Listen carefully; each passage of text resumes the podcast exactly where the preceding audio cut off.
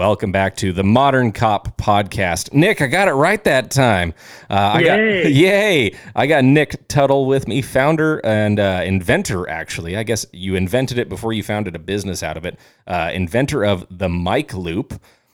He's a former law enforcement officer out there in the Midwest, I believe, in Arkansas, correct?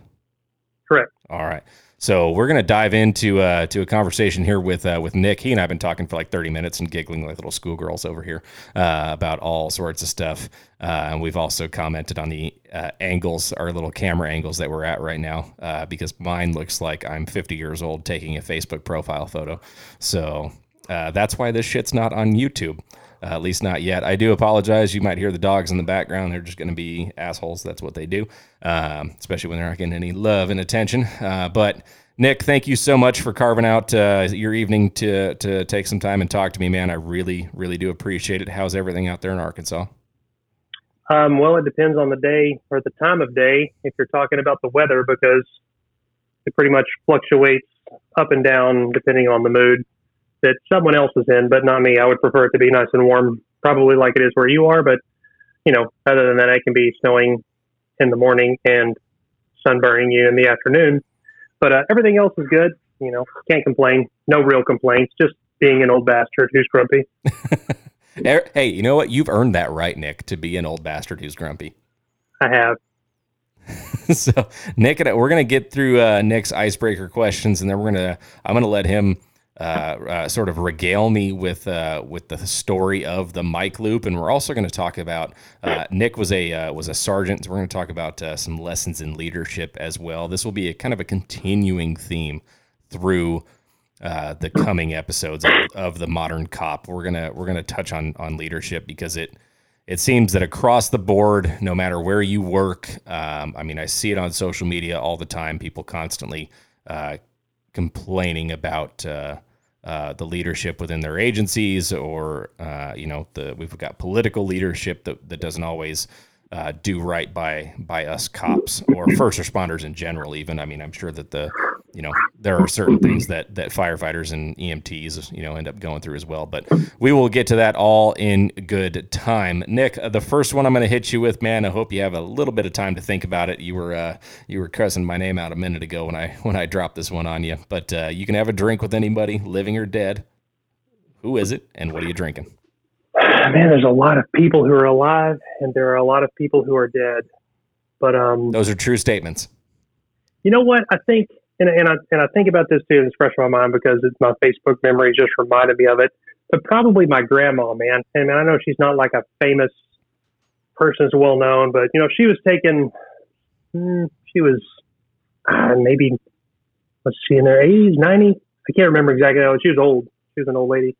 But I don't know, just to sit down with her and kind of go over some stuff. And I'd probably just be drinking a glass of milk with her. I know that's pretty boring, but, I never really knew her to tie one on.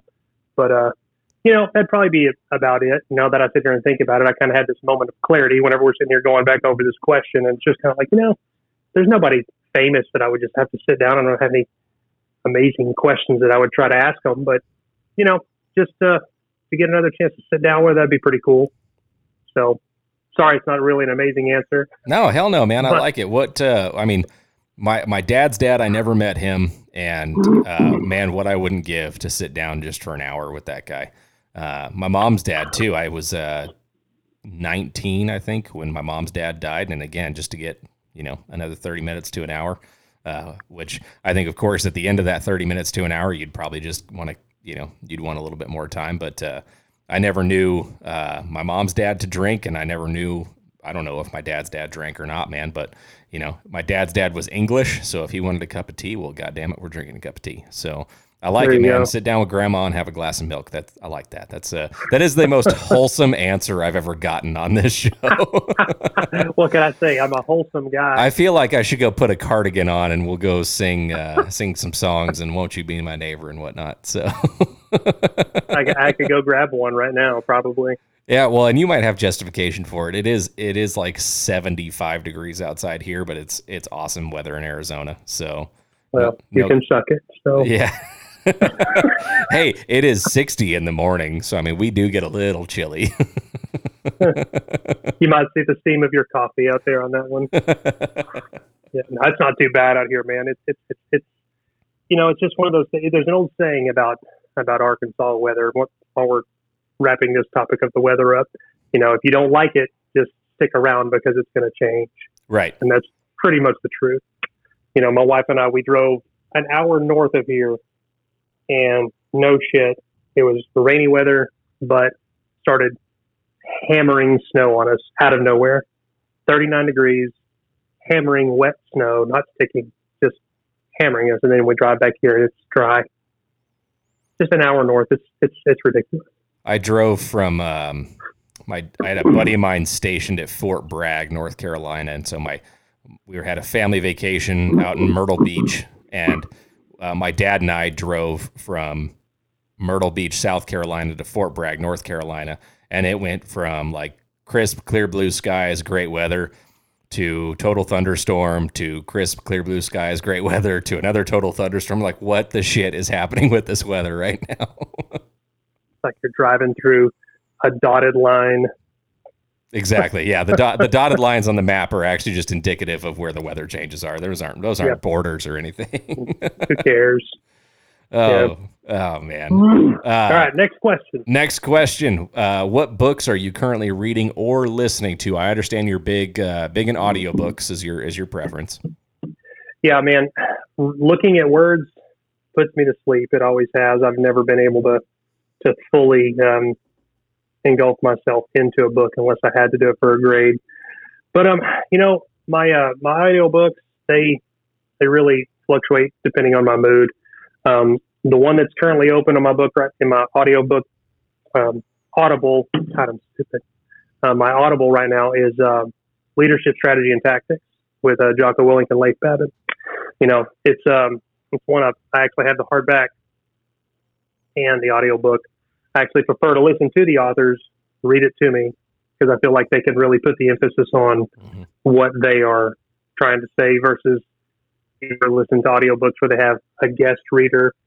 Sometimes it just sounds like the B or C actor trying to fill a role, and it really sucks.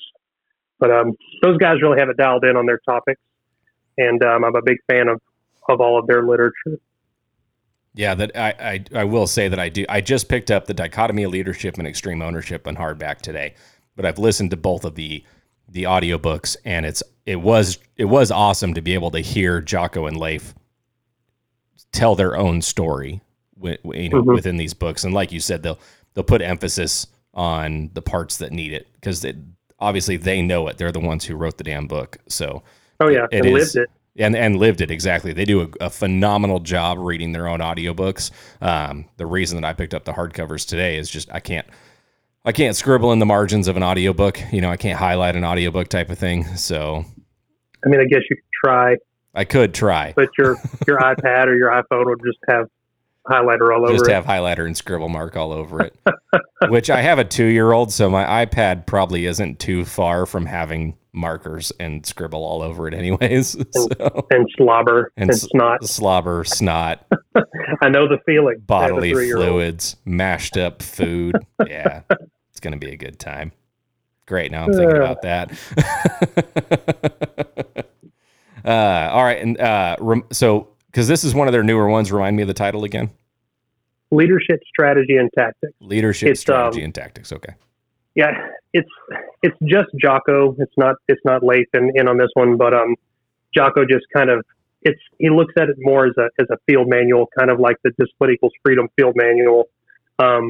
It's a book that's laid out as such as that you're faced with a leadership challenge that you can thumb through the menu or the contents, the table of contents, and you can find something that correlates with the challenge that you're facing and kind of look at the comparison that he would apply to it. So it's a really interesting book. You know, I'm piecing my way through it. It's not something I'm dedicating tons of time to actually listening through, but you know, if I sit down and I'm working on some of our product or whatever, you know, sewing it together or whatever, play it while I'm sewing, try to absorb some of it, you know, and you can always go back and listen to specific chapters just by how it's laid out. So it's like a field manual to be applied towards those challenges. You know, I would recommend it to anybody that is either in a leadership position or potentially in a leadership position for that matter, kind of like, you know, the other books. They really apply from anywhere from the bottom to the top. Yeah, absolutely. My buddy Aaron and I were having this conversation about these, you know, about the Jocko books, and he had made a point that these need to be reading material like, hey, congratulations, here's your badge, you're a police officer, and here's your book, make sure you fucking read this. Absolutely. And it needs to be at that level, because leadership, and again, we're going to touch on this throughout the episode today. Rank is a title. Leadership is a character trait and a quality. Mm-hmm. You're not, you know, just because you get, hey, here's your stripes, congratulations, you know, you are now a sergeant of police officers. You don't also get like bippity boppity, here's your leadership qualities. You don't get your fairy godmother out there with a little wand, you know, bopping you in the noodle and telling you how to now lead people through complex and stressful situations. That is something that I think is inherent to people, and you have to work on it yourself. And it's, again, it's not something that you just decide to go 100% full throttle on the day you get promoted, but you need to be consistently working towards it throughout your entire career. Just because you're the chief of police doesn't mean you can't learn even more about leadership. My opinion. I'm sure some people out there would possibly disagree. Probably the chief of police. What I will say, that may very well be true at some agencies. My chief has a Dichotomy of Leadership. There's a very well-worn copy on his desk. Always a good sign. Yeah. It's a shout out to him for having the wherewithal to keep thumbing through that book, you know, no matter how far into his career he gets. But at any rate, all right, I like it, man. The Jocko books are always solid. Again, I've listened to them. I'm reading them. I will start on one tonight and just keep pushing through it. So I like it. Next up, what is a conspiracy theory that you wholeheartedly believe to be true? The Wuhan labs, bro. The Wuhan labs. I'm like, Fauci can tell you what he wants, but I believe it 100% that those things exist. And that was that whole conspiracy. I don't want to dive into it because I'm going to sound like a lunatic on your podcast. I don't want to do that to you, but that's the one. And it's probably the one that I believe the most because it's still fresh on the old menu. But typically I try not to get into the whole conspiracies. You know, I've had family who dove headfirst with a rocket pack on their back down right into the conspiracy hole. And I distance myself from them as a result of that. So I don't ever want to be that guy, but unfortunately I see why they did it, because as I get older, I, you know, see through the bullshit of a lot of stuff, and you start to sound like a crazy person when you try to tell people the truth. So that's the one that's fresh on the menu for me, is the whole Wuhan lab situation, and every ounce of madness that it's brought to everyone here and everywhere. So that's my take on that one. I think that the implications of coronavirus are going to be felt for quite some time. I know Fauci's trying to say that there's the new variant 30 times more contagious than the last variant, the Omicron. I had COVID, the Omicron variant. It sucks. There's no two ways about it. But 3 days later, I was fine. I had it too. We can dive down the rabbit hole of personal health as I look at your pull-up rings in the background there. You showed me your pull-up bar a little bit. I worked out today too. That makes it like three times this year, man. So it was 40 degrees in my garage and I was out here working in it. So no, hell no. I mean, nope. Where'd you go, Planet Fitness? I mean, no, I did. I was in my garage, but again, it's like 86 degrees in my garage. So no, that's pretty hot. Yeah, no. When it's below about 60 outside, man, my ears get cold. I get pissy. I'm in a fucking hoodie and like a beanie and jeans. My blood is so thin because it gets to like 118 degrees here. So yeah, no, I don't handle cold weather very well. Different parts of the country, dude. No shame. I heavily contemplated moving to Texas when I was trying to get hired, because I figured they've got like 200 and some odd county agencies. At least one's going to hire me. So, but luckily I got picked up here in Arizona, so I didn't have to leave too far from home. But with that, we'll segue that into what, you know, how'd you end up starting out? What led you into law enforcement, man? Was there a catalyst, or was it something that you just always wanted to do? You know, it's kind of strange when I've visited this question in my own mind many times, because I'm the only, to my knowledge, I'm the only person in my family that's ever been a cop. I have several criminals in my family, you know, and some of them were pretty bad. Some of them did some time, you know, in the pen. But you know, that was never really a part of my life growing up. My parents did a great job shielding me from a lot of that, but you know, I didn't know about it. But there was never any incident or anything specific that drove me to, you know, want to be a cop. For as long as I can remember my adult life, I've just always been drawn to just help people, you know, and I think that that's kind of the one thing that cops all have, is just this ingrained desire to just like, hey, look, I just want to help. I just want to do something to make the situation around me or my community better.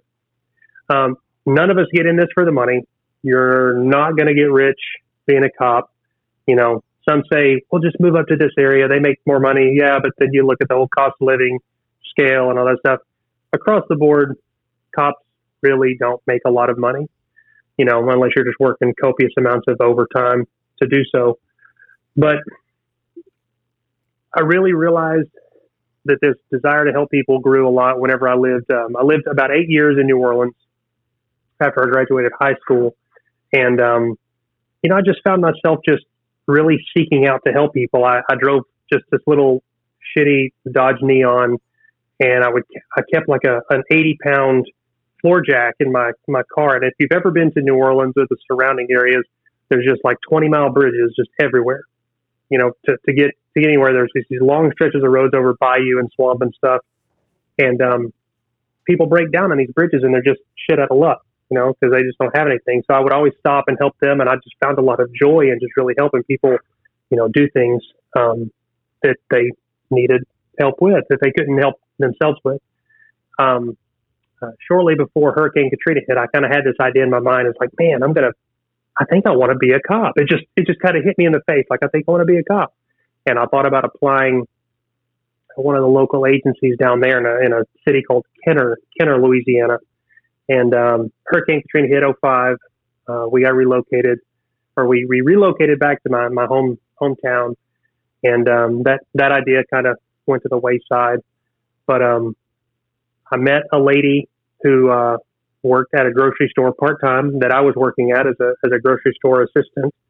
And she was the administrator of a juvenile detention facility in the county that I eventually worked for, and told her kind of like, hey, I think I want to be a cop. And she was just like, you'd make a great one. It's like, all right, judge a character, cool.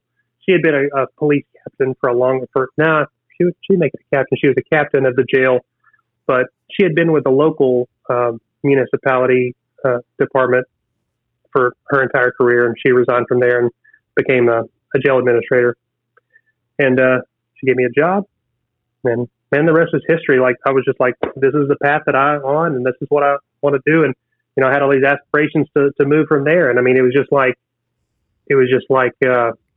I had self-actualized in the journey that I wanted to go on.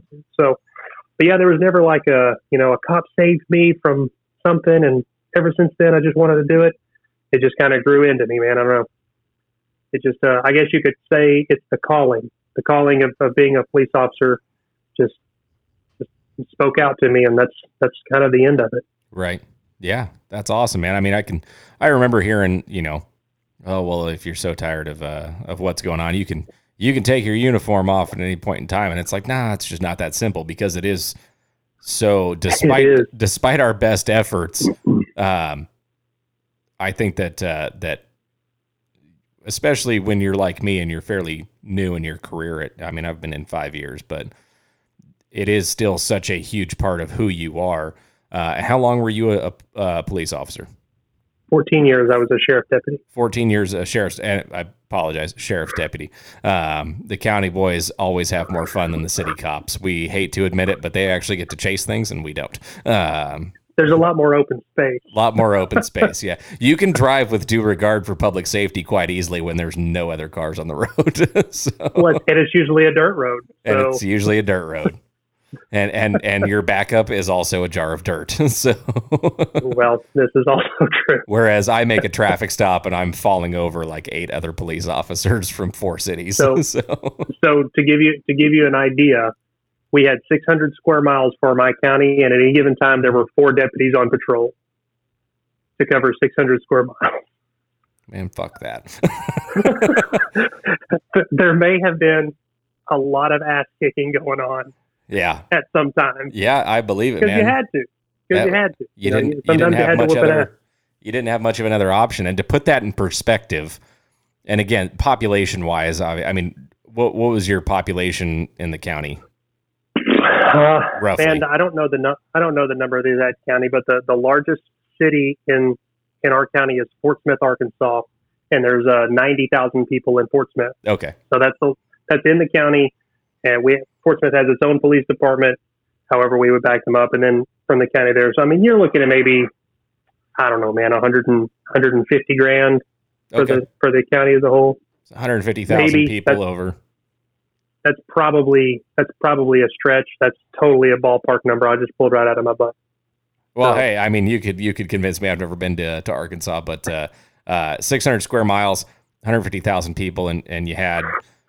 literally a handful of deputies working at any given time. The Phoenix metro area where I live and work is 586 square miles, and there are something like 40 some odd law enforcement agencies in this area.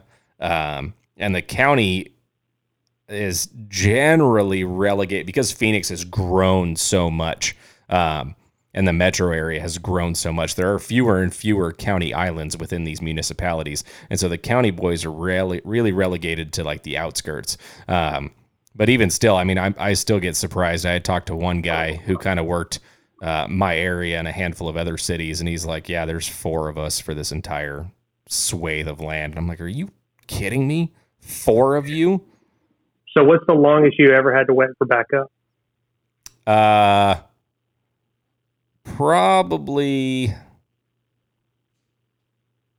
when I really need, I was in a fight and I think I had to wait all of about 2.5 minutes for backup. I think the longest I've ever waited to like clear a house on an alarm call where there was no signs of forced entry, like the door was just left open. I think I had to wait like 8 minutes. You laugh. Yeah. I'm looking at like, I'm having to like take my watch off because I know I'm about to fight this guy for 15 minutes. So to give you a perspective, and while we're still talking about, you know, this topic, whenever I was in training, we were at the southernmost part of the county and we were just running radar, some bullshit, whatever we were doing, learning, going over some stuff with my trainer. And we got a call of some suicidal guy or whatever in the absolute northernmost part of the county. I ran code, you know, lights and sirens, full bore as basically a rookie. You know, you talk about like assholes to elbows, like going to drive like Ricky Bobby to get there. 45 minutes, lights and sirens. So, you know, whenever you're first brand new in the car and you get the hot call and you're driving, you get the adrenaline dump, you're white knuckling, you're trying to tell yourself to calm down, whatever. My trainer's telling me to, you know, just breathe, whatever, process it. I had such an adrenaline dump, and it took so long to get there. By the time we got there, I was like spent because the adrenaline had worn off, and I was just like, ugh. I need a nap. Yeah. Does anybody have a Red Bull? That's insane. I had a sergeant I worked for on patrol and in the detective bureau. He has moved on to something else now, but he had worked for a county agency in California. And I've never really spent any time in Northern California, but it is far more open, you know, wide open space than Southern California is, at least in many parts.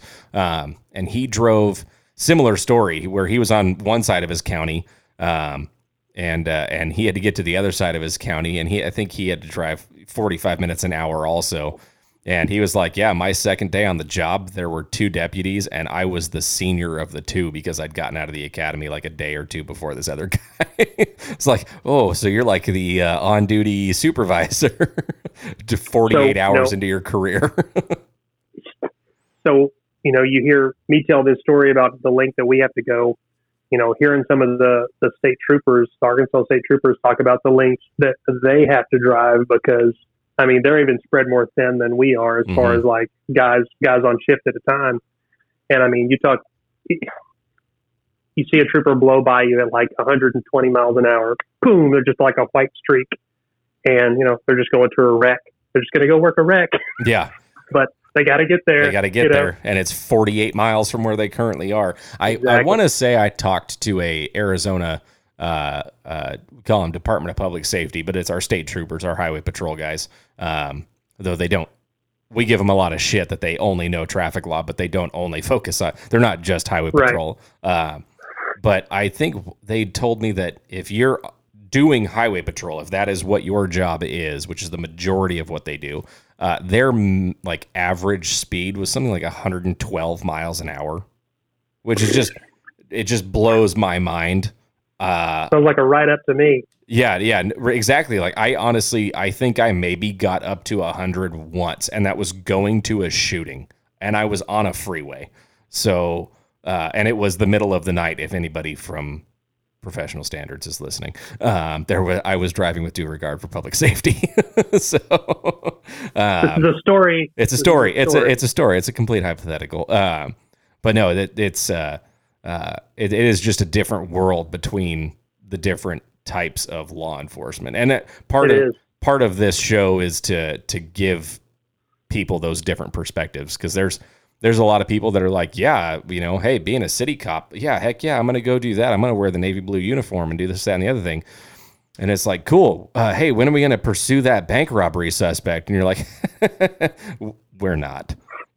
We're going to get their vehicle information and we're going to send it over to the intel folks and let the spooks do what the spooks do. And we'll find this guy in, I don't know, a few weeks. County and stateies, hey, we're going to chase this guy who ran a stop sign until the wheels fall off, the transmission blows through the car, and, you know, and it's going to be my birthday. So, yeah, my very first pursuit started on a stop sign being ran. And it went for 12 miles across the county. It was epic. Yeah, I have never once.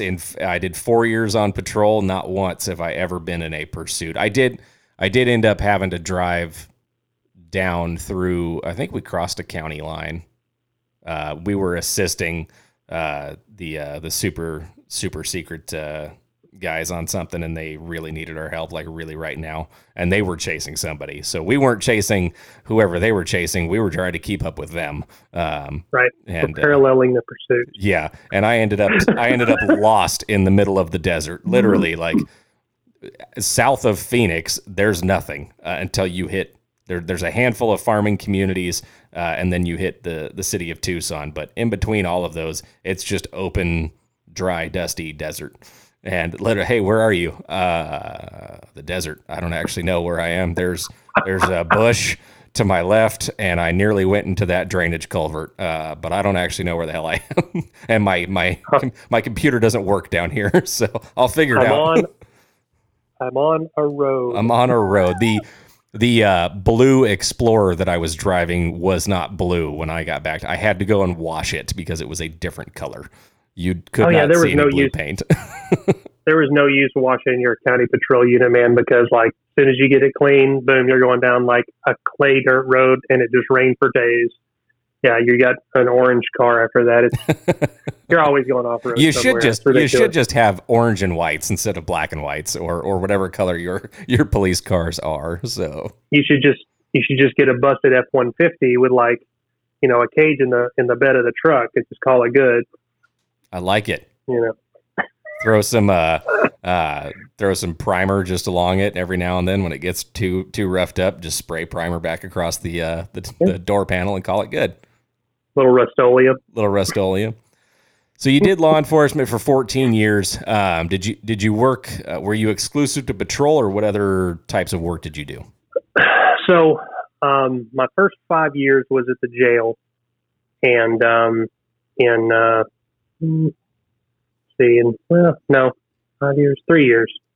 three years at the jail, and then in 2011 we got a new sheriff, and I got hired to patrol. And I spent the rest of my tenure in patrol, 11 years in patrol. When did I get promoted to sergeant?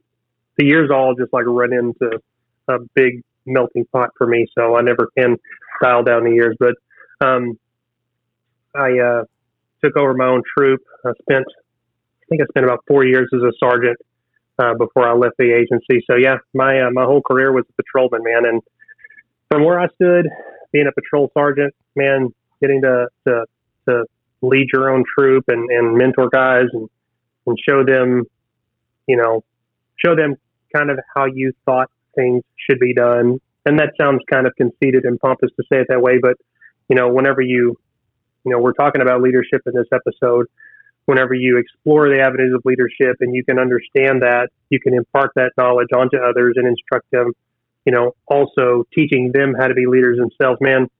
Patrol sergeant was money. It was the best place to be, and I would not have wanted to go anywhere if they'd have tried to force me to promote. That was where I just wanted to stay.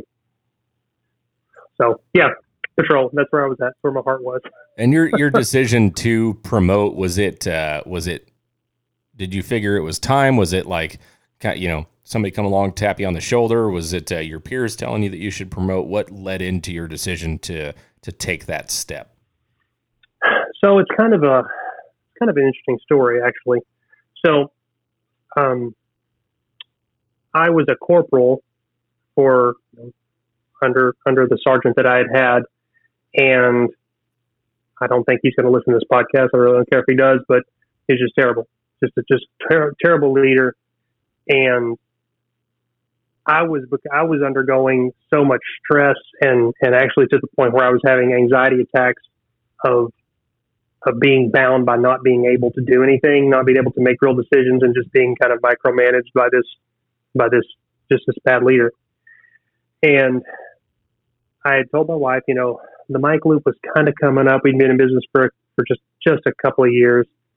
And I told her, I was like, listen, I can't take this anymore. I'm not healthy. I'm not doing good. I want to quit. And so we kind of made a deal. We kind of had this plan of like, okay, you can quit. Just give me like, she said like, give me a year or whatever the time frame was. And when we had a plan in place, I was like, okay, this is better. I felt better, but still up under this bad sergeant. And I had an opportunity to actually promote. Somebody retired or left, whatever the case was, and there's a sergeant's position open. I put in for it, and it was just a complete paradigm shift for me of actually getting out from under that bad leadership, and now I'm in this position to do everything that he wasn't doing, if that makes any sense. And it was just perfect timing for me, really. There was never a plan that I had set forth to say, like, I wanted to be a sergeant or whatever the case was. If it happened, it happened. It was a bump in pay. It was great for my family.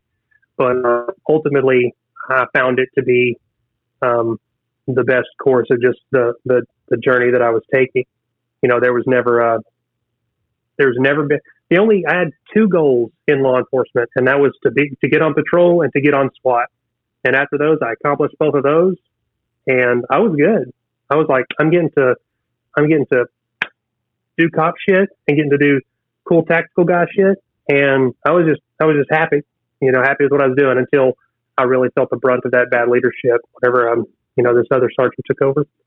But, it was a different opportunity, man. So I guess to answer the question in short, there was never really a plan.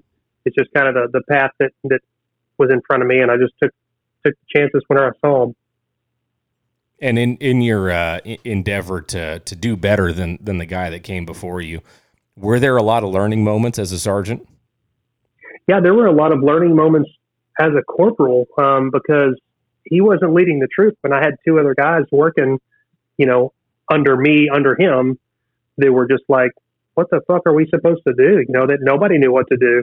And so here I am trying to learn knowledge. That's where I turned to the book Extreme Ownership, because I was actively seeking ways to learn how to be a better leader, you know, Googling how to be a better leader. And, you know, I think I just stumbled across, you know, searching for leadership. I think I probably Googled leadership books, and Extreme Ownership came on, and I was talking to my wife about it. I'm like, hey, I think this book might be what I need. And she had told me she had heard about it somewhere. So got it on Audible. Boom. I mean, just the first chapter in and I was hooked. And I just immersed myself into this idea of extreme ownership, and just understanding that you're responsible for everything around you. And I just absorbed that ideal and started incorporating it into my work. And it fixed a lot of issues that I was running into with my sergeant and with leading this troop of guys, in that, you know, I actually had kind of a foundation to build on with that. All right. I like it. What were some of your challenging moments as a supervisor? If you right now, if there is a sergeant, a new sergeant, or a prospective sergeant listening to this episode, you know, share with us kind of what you felt were challenging moments where you were like, ah, shit, what's the best way to go forward dealing with this? If any come to mind. You know, I think that the most challenging things that I personally really ever ran into was trying to motivate guys that were done. They were just pulled out of the job, that they just wanted to sit on their phones the entire shift. You know, they worked when they wanted to, not necessarily like, hey, listen, like, we really need to get out here and do this, you know, and to really inspire them to really take charge and be a better cop than what they were doing. Because there are several guys that I worked with over the years that just outstanding cops, but they just got tired of the crap going on around them, and they just unplugged, you know. And to try to light that fire back under them was probably some of the most challenging things that I had to face. That, and just trying to inspire shitheads to not be shitheads, because they're just shitheads. You know, that was always a roadblock for me to really get around. And sometimes you just kind of have to work with them. And that's what I learned, is you just kind of have to work with them. When to take it back kind of to the beginning of your career, there are a lot of county agencies that over the years have removed that requirement of working in the jail. And now I think that the pendulum is starting to swing. I mean, my own agency as city cops, I think you spend like 2 weeks or something in the jail right out of the academy, just to you know, make sure you know how to do all the paperwork, and you get a view for, you know, some of your clientele, if you will. But you did that first 3 to 5 years in the jail. What was that a beneficial foundation? Take it or leave it. What are your thoughts on working the jails as a new cop? For me, it was good. I mean, I worked in the juvenile side, so you get a totally different perspective.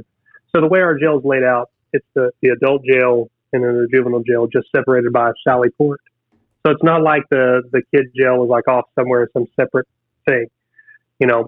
So you really get to see who these kids turn into.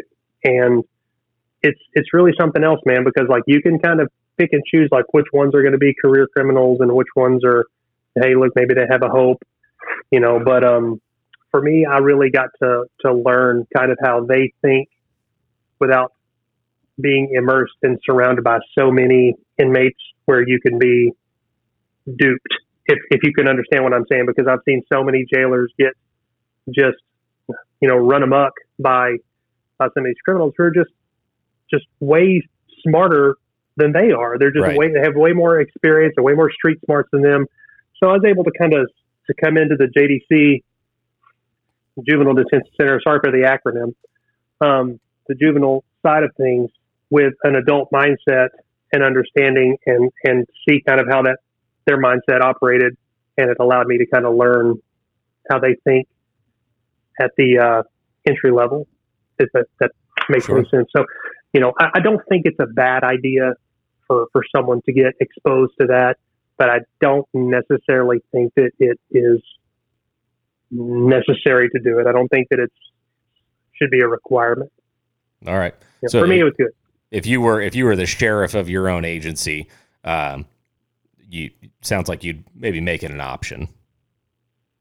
Yeah, it could be an option. I mean, if somebody wants to work at the jail, cool. I mean, I don't know about where you live, but when I got in, anybody who got a job at the jail, it was always, well, I'm going to work in the jail and I'm going to go be a cop.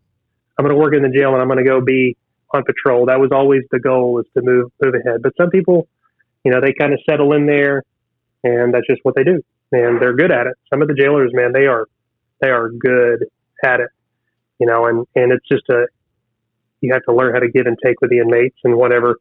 But as far as, you know, if I were running the show, no, I don't think that it would be a requirement at all, because you know, like I said earlier, I don't think that that's necessary to make a good cop. I know plenty of good cops who came right out of, you know, they're 21 years old and they are they're old enough to be a cop now, and they go to the academy, and then they just have it. They just have what it takes. Right. Guy who went to the academy shortly after I did, turned 21 in the academy. But he'd done his like LDS Mormon missionary work in Central America, and the dude's been robbed and mugged and held at gunpoint more fucking times than he knows what to do with it. Like me, I came out of I was a pest control dude, you know. So to sit there and chit chat with this guy, I'd be like, yes, I remember this one time we got robbed and this dude had a knife, and I was like, you fucking what?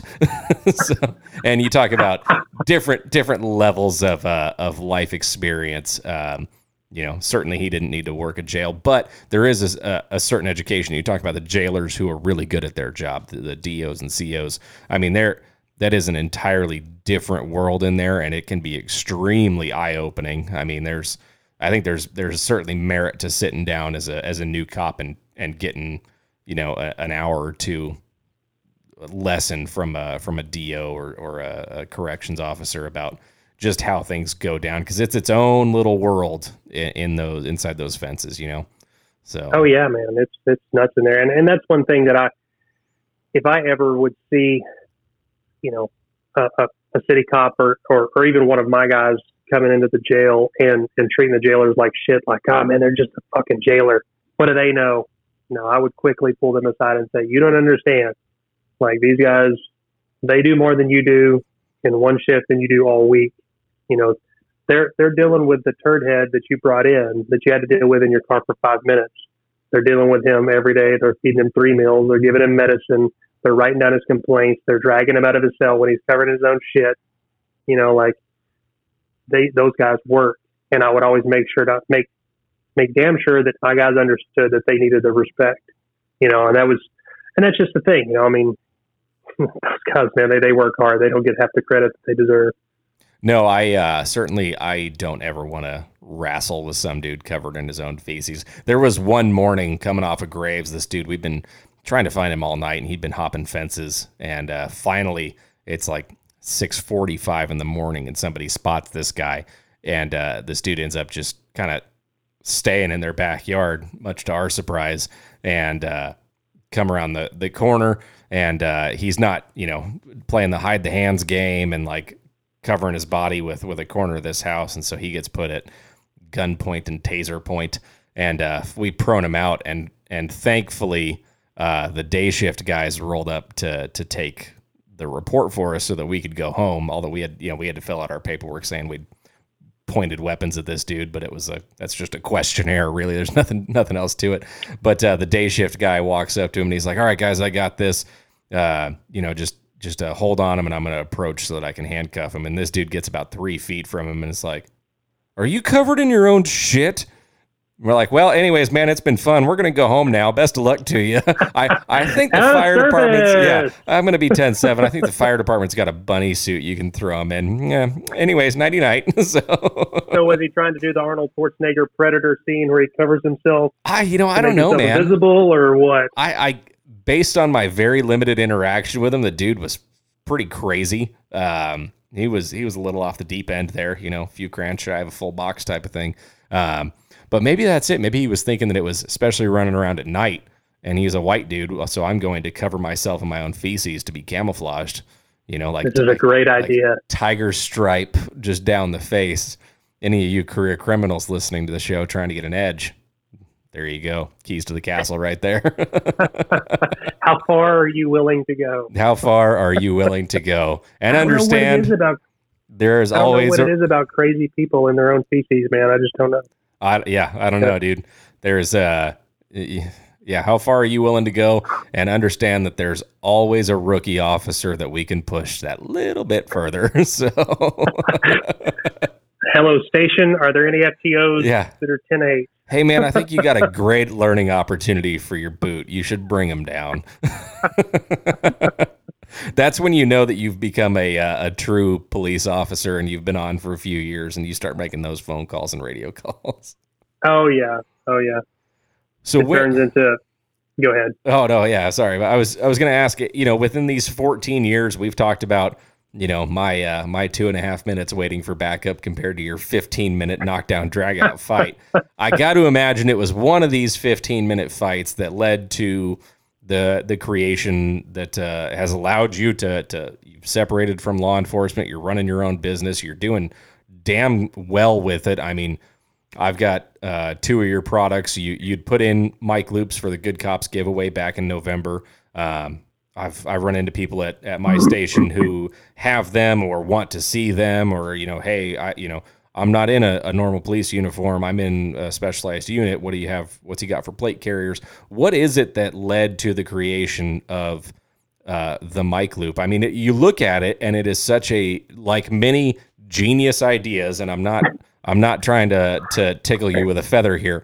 It is so simple and it fucking works. That's the beauty of it. Now that I've just drooled. No, it's okay. Yeah, no. Keep going. Now that I've drooled all over your product, tell me more. What is it that what was the light bulb moment, man? What snapped you awake at 2:00 in the morning? So it's kind of everything with me is like this long drawn out story, but that makes for a good podcast. Don't worry, you can have a long drawn out story. So. Early on in the jail, we didn't wear body armor or anything, and just like everything else, the corded radio mic that comes with your, whatever Motorola, Harris, whatever brand radio you guys use, it has that little shitty clip. It's a little plastic clip that's just designed to just clip onto anything. So what's the most common thing people do? People put it up on their shoulder, on the little shoulder strap or the epaulet, as it's called, as many people may not know that's called.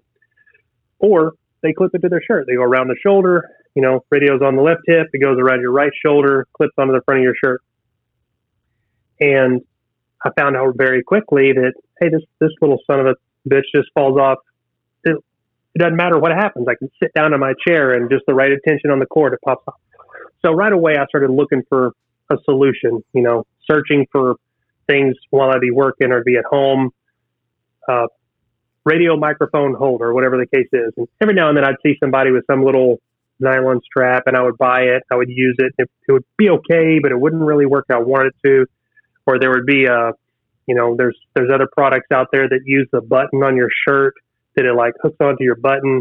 And I thought, well, this kind of works, but it's held on by your button. I mean, how many times have you had a button pop off? Yeah. Many a times. So I didn't really want to rely on that, but it's really all there was. And so I used that through the jail and upward into patrol, something that I had purchased. And, I had this thing where I'm just like, okay, we got Velcro and I've got paracord. I'm going to stick it together and I'm going to stick it to my vest and I've got this cord. And I'm like, okay, cool. This works for me. Awesome. So I put those together, sewed it up for myself.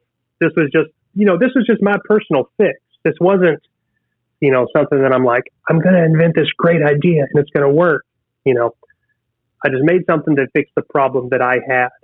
Just like you would modify your belt or a holster or a magazine holder, you get it to work for you.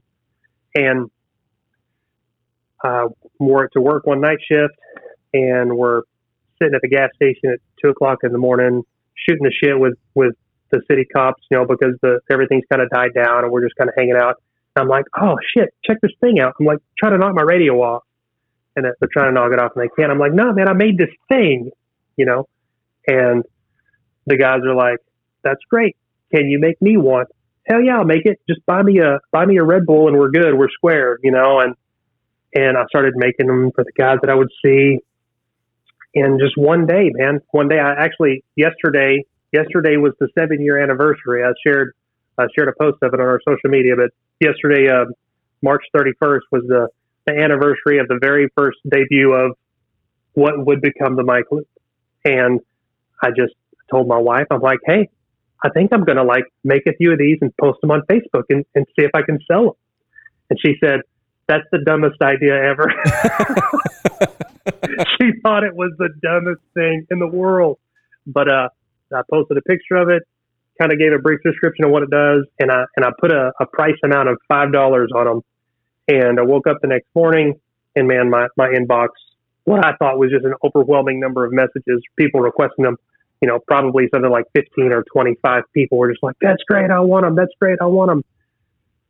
And I'm sitting here like, I don't know what to do. I started getting a piece of paper and I'm writing down addresses and trying to scramble to send people PayPal requests and all this other bullshit. It's just totally unorganized. My wife, she's a genius when it comes to that kind of stuff. She's able to kind of organize the payment system and that was it. We didn't even have a name for it. It was just this mic holder thing that just got put together to fix my problem that also fixed other cops' problems too. And she built a website for it, and we were just off to the races after that. Nice. And how many? I mean, I did see your post yesterday. How many mic loops do you think you've made? That's always a question. I'd have to go look at our sales. There's no way that I could put a number on the miles and miles of paracord and thread that I have touched. There's just not. To put it in perspective, a few times a month we'll buy 2,000 pieces of Velcro, and just they're gone, So we're shipping them to Amazon. We're selling them on our website. We're shipping them to people who want to buy bulk to retail them, and thousands, tens of thousands. We've. Panasonic actually contacted us to try to help them with a solution for a body camera that they had because they asked if our mic loop would work for it. And so they sent us, it's kind of a cool story. I'll try to make it fast, but they sent us the only prototype of the body camera that they had before it was ever released. Don't break it. Yeah, that was exactly. The guy's like, hey, don't take any pictures of this. Don't break it. And I need this back in 6 days. So we're looking at this thing, and it has a lanyard hole, remember the old cell phones? They had the little hole you stick the lanyard through, and it had a little lanyard hole. So we bought some smaller paracord. We cut it to length, and we just made basically a tether for it. So if the body camera comes off, it'll dangle. It won't fall to the ground. You have this $700 piece of equipment that goes away, that's still attached. So, we've made a few orders of 5,000 to Panasonic for those, and they would put them in the package, in the box that went out with the body camera. So that was pretty cool. And man, there's no way in hell I could put a number on how many we've sold or made. No way.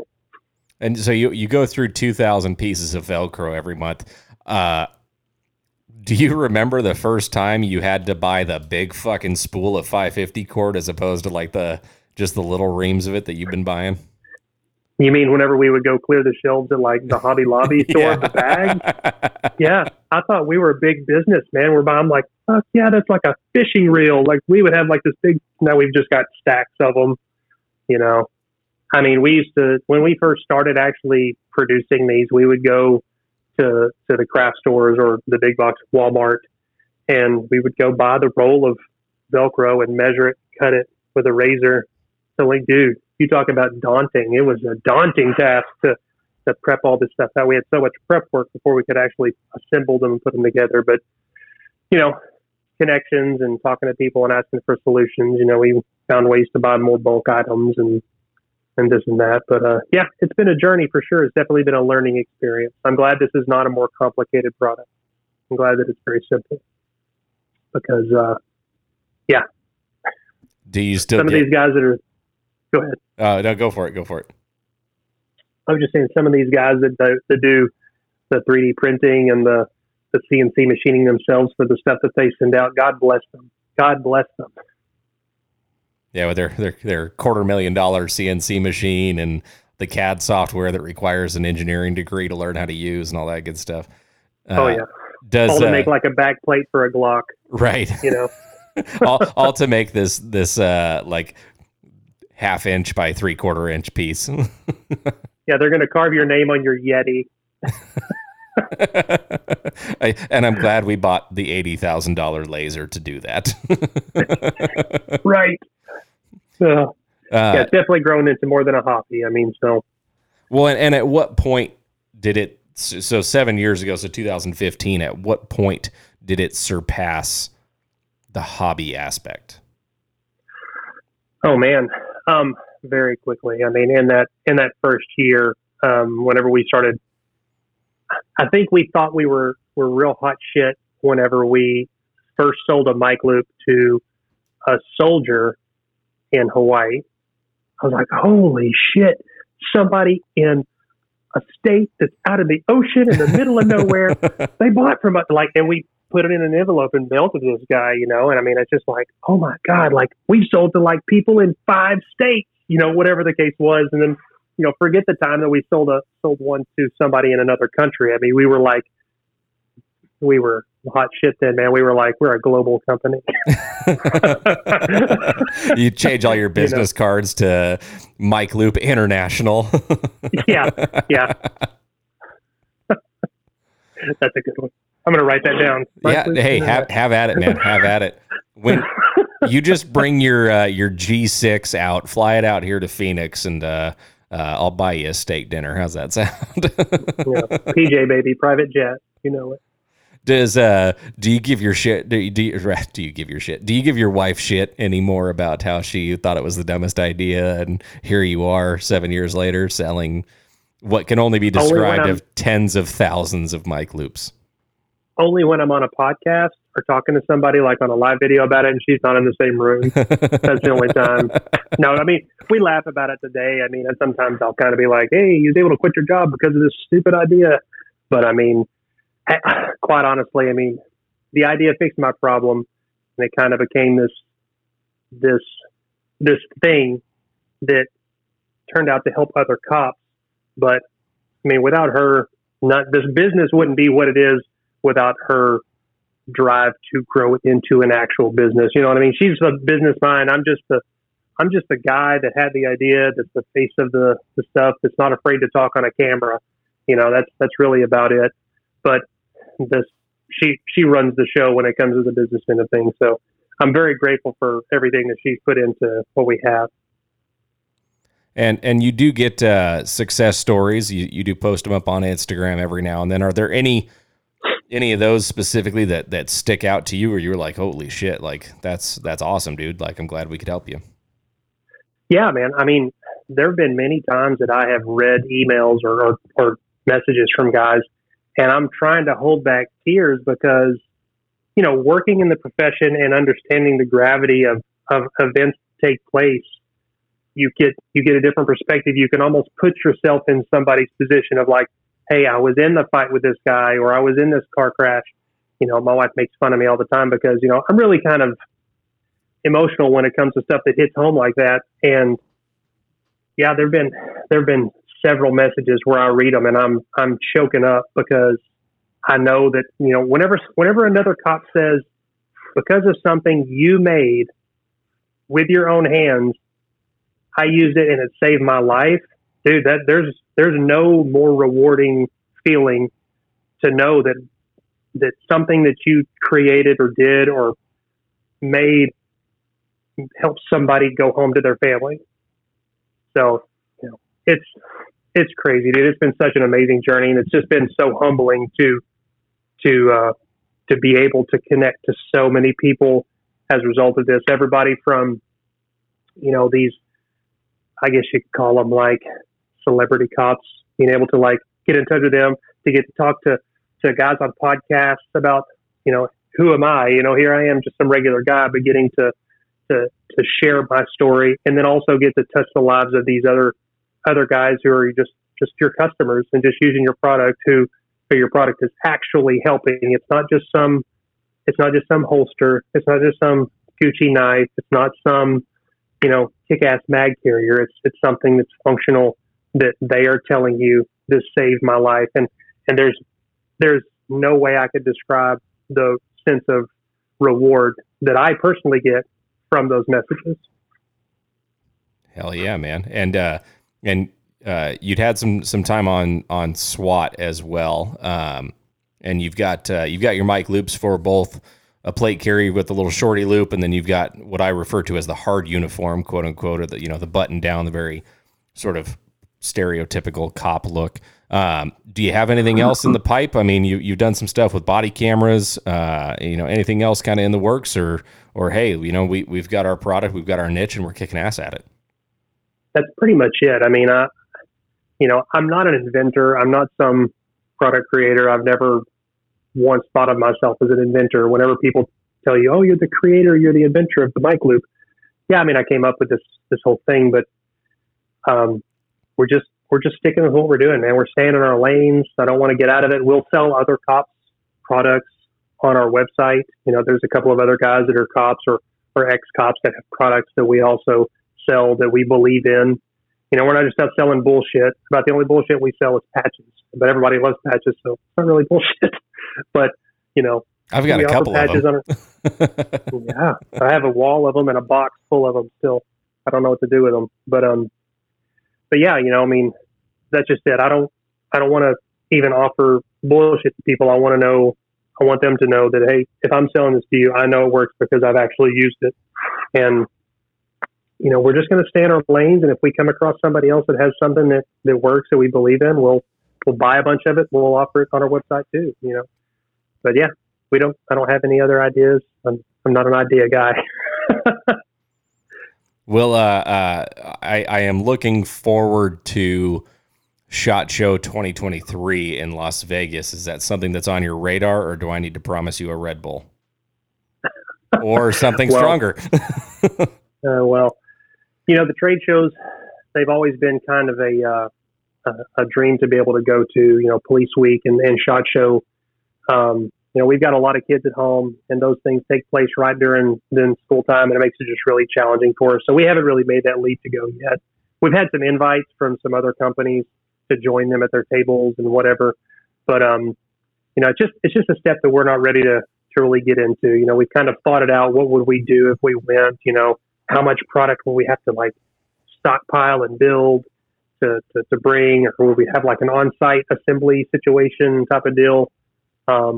But we'll get there. It's just not in the pipe yet, but we'll get there. I mean, in the hour that we've been talking, dude, I mean, you're on the straight and narrow. I mean, I don't really know how else to say that. You're a solid dude and a family man, and you've got your fucking priorities straight.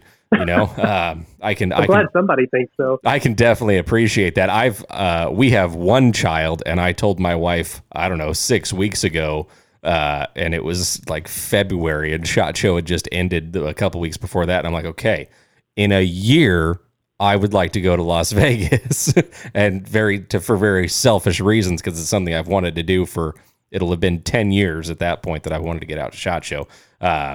So, well, shit, man, hopefully we'll get to see you out there, you know, one of these days. It'll happen. It'll happen. That's just the thing. I've over the last 7 years, I've got to meet and shake hands with people that I never thought I would, and it's just because, we just said, hey, look, we're just going to go do this, and we get to go do it, and we get to meet some cool people. So, it's just, we're just on the path, man. We're just going to stay on this path and just see where it takes us. It's just, this business is more than just, it's actually our 100% livelihood now, because, my wife, she runs the business. I stay home and run the business with her. And, yeah, man, we're just riding this wave, dude. I can't explain it any other way. We're just going to keep trucking and just see where it takes us, really. If it takes us to SHOT Show, great. If it takes us to Police Week, that's great. But it's not like something where I feel this overwhelming need to just have to go do it, What, if somebody wants to get a hold of you, for like bulk orders, say like an entire departmental order, or if they've got their own, brick and mortar store and they want to stock it, what's the best way for somebody to get a hold of you for that? Just email us. There's an email contact on the website, themicloop.com,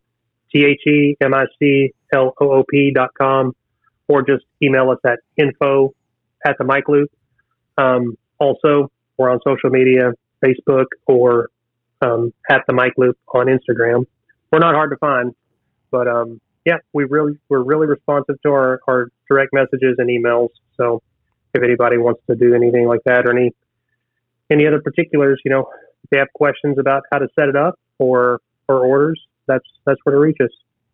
And I can attest to Nick's attentiveness on Instagram and his direct messaging. When I started the Good Cops giveaway back in I don't know, I think I kicked it off in October of last year.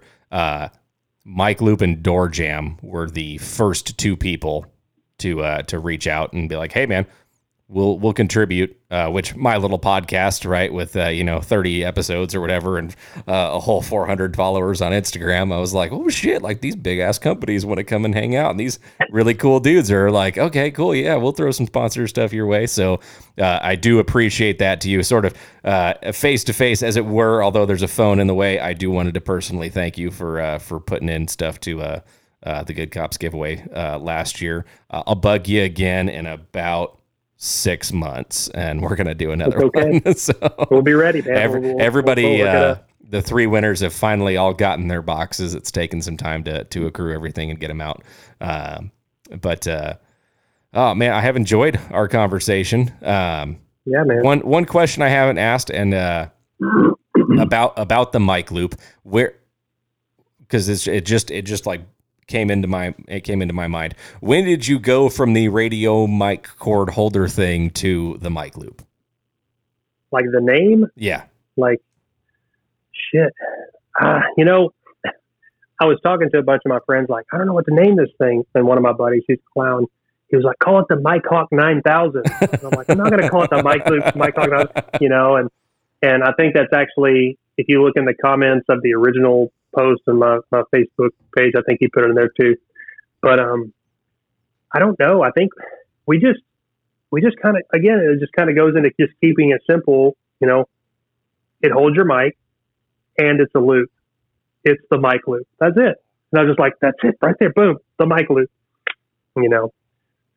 That's about as boring as the story as it can be, is how I came up with. It's just, we named it what it does, man. Brilliance in basics. If we wanted to be like everybody else, we could have called it like, the ultra rad tactical mic snagger choker thing, whatever. There've been several copies of ours that people have put out there now, and they've doctored it up with a bunch of bullshit and made it look all like really fancy, pretty, gave it all these kick-ass names. But it's like, we buy them and they're just lame. We buy one of them and look at it and it's like, it's lame. But I don't know, man. I'm just a big, taking it full circle and going back to like the principles of, combat leadership. Simple. You just got to keep it simple, bro. And that's just kind of what we've done with this. If you overcomplicate it, it just gets convoluted and foggy. Exactly. What's the KISS principle, right? Keep it simple, stupid. Exactly. I like it, man. Nick, you've got a microphone to the world, dude, with a whole 3 listeners in Europe and some in Central America. There's one guy in Ghana, Africa, I think. That might have been an accident. At any rate, you got a microphone to the world. What does the world need to hear from Nick Tuttle with Mic Loop? Man, that's the biggest question I think anybody's ever asked me. I don't know, man. Just be nice to everybody, because kindness really wins over everything else. And it's really hard to just lose your ego. But if you lose your ego, somebody told me this a long time ago, man, I really stand on today. And it's applicable to a lot of situations if you kind of look at it broadly. But if you lose your ego, you will laugh all the way to the bank. And that can be a financial bank. That could be like an emotional bank or whatever. But, you know, we are our own worst enemies. And when you allow yourself to get in your own way, you'll lose every time. So just lose yourself, lose your ego, and just work to help the person next to you. And, you know, you do something good for somebody, it's going to spread to them doing good for somebody, and just let it go, man. Now, going back on that, you know, cops need people to be bad and be idiots to keep them employed. So keep my brothers in blue employed, you know, go out and do something crazy. Just don't hurt anybody doing it, you know. But other than that, just be good to people. That's about all I got to say. And hopefully that message gets spread somewhere else and somebody else can hear it. I mean, it's a consistent message from a lot of my guests is just be nice to people. It's not again, brilliance in basics. It's not a very difficult concept, but it is lost on us. So many of us, and in all aspects of society, right? Cops need to be cool to other cops, from rank and file, supervisory level, what have you. But people on the outside just need to be cool to each other, you know, and have a modicum of respect for one another. So no, I will continue to push that message out on your behalf. Don't worry, we will continue to tell people to just be nice. I may or may not have tackled the guy one night who was fighting my partner and told him that that's what he got for not being nice. So it's a message that I have been trying to spread for quite some time. So again, Nick, thank you so much for coming on the show, man. For what it's worth, little old me, I endorse the shit out of the Mic Loop. I think it's an excellent product. It keeps your microphone where it needs to be when it needs to be there. Those guardian angels in the dispatch center, and I'm not being facetious. I do truly look at dispatch like that. They will do everything in their power to help you, but you've got to be able to communicate. And Nick's product allows you to continue to do that, even when you're in the fight for your life. You're, knock down, drag out in some clay in Arkansas, in the desert of Arizona. If you're on a beach in California, I'm sure you could be falling out of an airplane and your microphone would probably stay where you needed it to. Although if you're falling out of an airplane, you have bigger issues. That I don't know if any product will solve that short of a parachute, but either way, find yourself a Mic Loop. You can get it on Amazon. You can get it on Nick's website. Hit him up on Instagram. Give him a like and a follow. And let's just keep being nice to one another. So again, Nick, thank you so much for coming on the show, man. And to everybody else out there, stay safe. We'll see you on the road.